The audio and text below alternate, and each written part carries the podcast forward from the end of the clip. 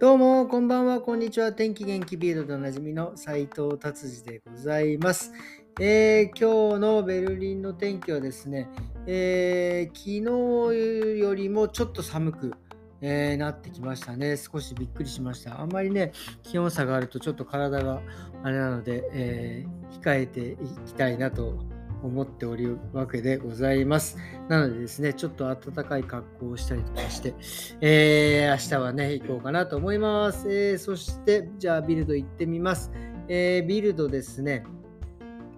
えー、ドイツがですね、まあ、いわゆる飢餓でしたっけ、まあそのえー、食糧危機になってる国に対してですね、えー、4億3000万ユーロ、えー、払うと払う支払うというか、まあ、寄付するという方向に、えー、行くみたいですね。支援するということですね、まあ、あの食糧危機の主な原因はウクライナに対するロシアの戦略戦争であるというような、え、ことですね。なのでですね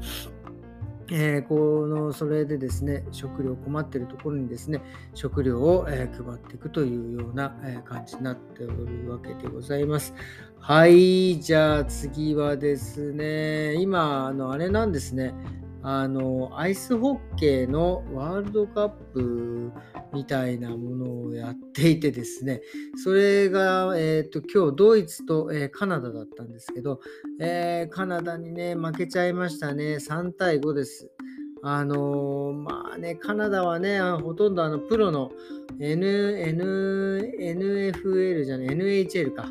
のそのプロのね、えー、スーパースターの方たちがたくさんいますからね、でもその中でね、3対5って分かんないですけど、僕はあまりアイスホッケー、ちょっとそこまで詳しくないんですけど、検討したんじゃないかなと思います。まあ、なんかね、1人のドイツの選手がもう、えー、もうこれ本当、これもあのアメフトと一緒でもほぼほぼ喧嘩みたいですからね、もうなんかバンバンぶち当たって、なんかドイツ人の、えー、方がですね、なんか出血してる絵が出てますけど、これはね、本当に、あの、一回僕、あの、ハンドボール、フランクフルトにいた時ですね、フランクフルトの友達がですね、ハンドボールをやっているもんでですね、ハンドボールの試合を、え見に行きましたけど、あれはもう、あの、ゴールキーパーの方はもうあれも地獄ですね、本当に。もう顔面にボールはバンバン当たるわ。もうなんか、鼻に当たって血が出て鼻折れちゃうわ。もうあれはもう、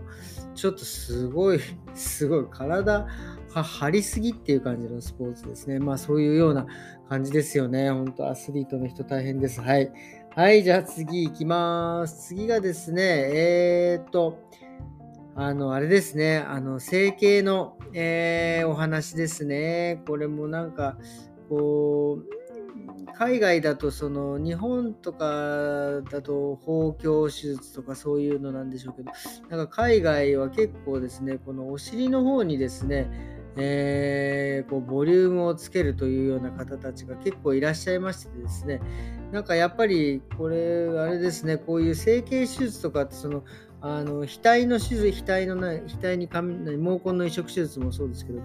なんかブラジルとかあっちの方はなんかお安いんですかね？なんかそこでやっぱりスウェーデンの方がですね、そこで、えー、5回手術をしてですね、まあ要はなんか、えー、自分の脂肪をいわゆるお尻の方に持ってくっていう、だからそれまで多分えー、自分のお腹とかでいっぱい脂肪を蓄えてですねそのお脂肪をですねお尻に持ってくるっていう、えー、感じらしいですね。っていうかねもうなんかあの椅子に椅子に座れないぐらい大きくなっちゃってこれもうどういうどういうことなんでしょうねこの一回やり始めたらこうもっともっとってなっちゃうんでしょうねやっぱこうちょっと中毒性みたいのがあるんですかねでそういう風にしていくうちにですね15万ユーロを投資してしまったっていう1500万ぐらい使っちゃったってことですね。いやー、この人はすごいなはい。まあ、すごい意志でやってるんだと思いますが。はい。じゃあ次ですね。えー、これね、ちょっとだいぶ、ここ最近ちょっとね、この、あの、ここ、ビルドでも話題になっているんですがですね、あの、NFT でしたっけ？えー、あの、えっ、ー、と、あ、あの、何でしたっけ？デジタルアートというか、えー、いわゆるそういうデジタルの中でのアートをですね、えー、著作権をつけてもうそれそれ以上も増やせないというかそういうような、えー、そういう NFT アートっていうのがあるんですけどそれでですねマドンナさんがですね、えまあ1年ぐらい計画してたらしいんですけど、えその NFT アートがですねなんかインスタに出ててですねそれが話題になってます。もうとにかくねもうすごい強烈なんですけど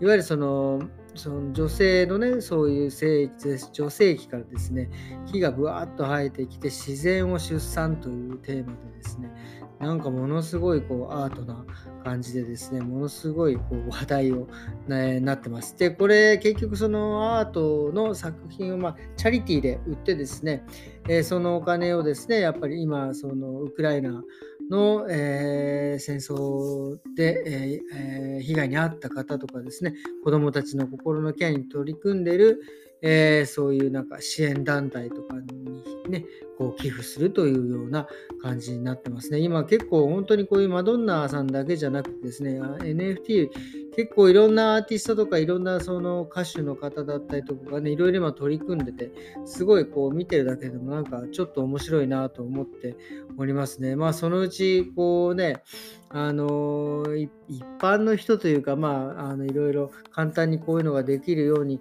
なるんじゃないかなっていうふうに、えー、期待しております。はい、ということで、今日はこんな感じですかね。はい。えー、今日はですね、金曜日僕ちょっとお休みでですね、えー、まあ、いろいろ食料品のスーパー買いに行ったりとかして、えー、ちょっとね、ほっとしたのがですね、もう何て言うんですか、えー、スーパーにですね、えーなんえー、食用油がもう全くなかったのがですね、もうなんかちらほらこうあったりとか、あとあの、何でしたっけ、小麦粉？小麦粉もね、なんか結構もうぶわっとあったりとかして、あなんかまあだいぶちょっとこうな元に戻ってきたというかまあなんか物がねこう動き出したのか入ってきたのかっていうので、えー、少し、えー、ほっとしましたただねもうこの昨日も言いましたけどその昨日言ってないか昨日はそうかみえごちゃんとのあれだったんですねえー、あのえっ、と結局あの NATO にね、え、また加盟した国があるじゃないですか。えー、と、ノルウェーじゃなくて、アイスランドじゃなくて、えー、と、あれですよ。やべ、なんか急にポンと出てこない。えフィンランド。フィンランドがね、加盟することによって、もうこう、ロシアはですね、もうあの、NATO の方たちにも囲まれちゃうわけですよね。そうするとですね、もうあのこれどうなるかっていうと、もう本当にあの昔のあの米ソ、いわゆるソ連だった時代、ソ連とアメリカの時のようなね、冷戦がね、ちょっと長く続くんじゃないかなっていうのはね、思います。もう多分そのあのウクライナの軍事侵攻はなくなったとしてもですね、えー、この状況は続くんじゃないかなと思います。もうだって、あのちょっとね、あのびっくりしましたけど、このいわゆるフィンランドが NATO に加盟するっていう、で加盟手続きの間っていうのは、えー、いわゆるまだ NATO ではないから、もしその時にロシアが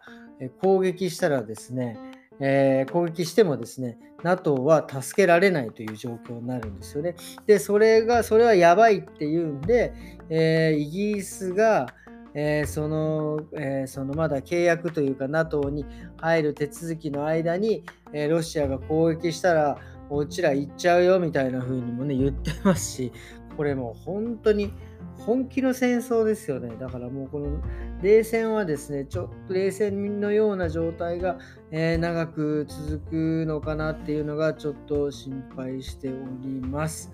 はい、っていうことでですね、今日はこんな感じでですね、えー、終わりにしていきたいなと思います、えー、今日は金曜日ですね。皆さんお疲れ様でした。明日は土曜日です。土曜日、日曜日とですね、えー、週末が来ましたんでですね、え良い週末を皆様お過ごしくださいませ、え今日はどうもありがとうございました。それではまた明日、さようなら。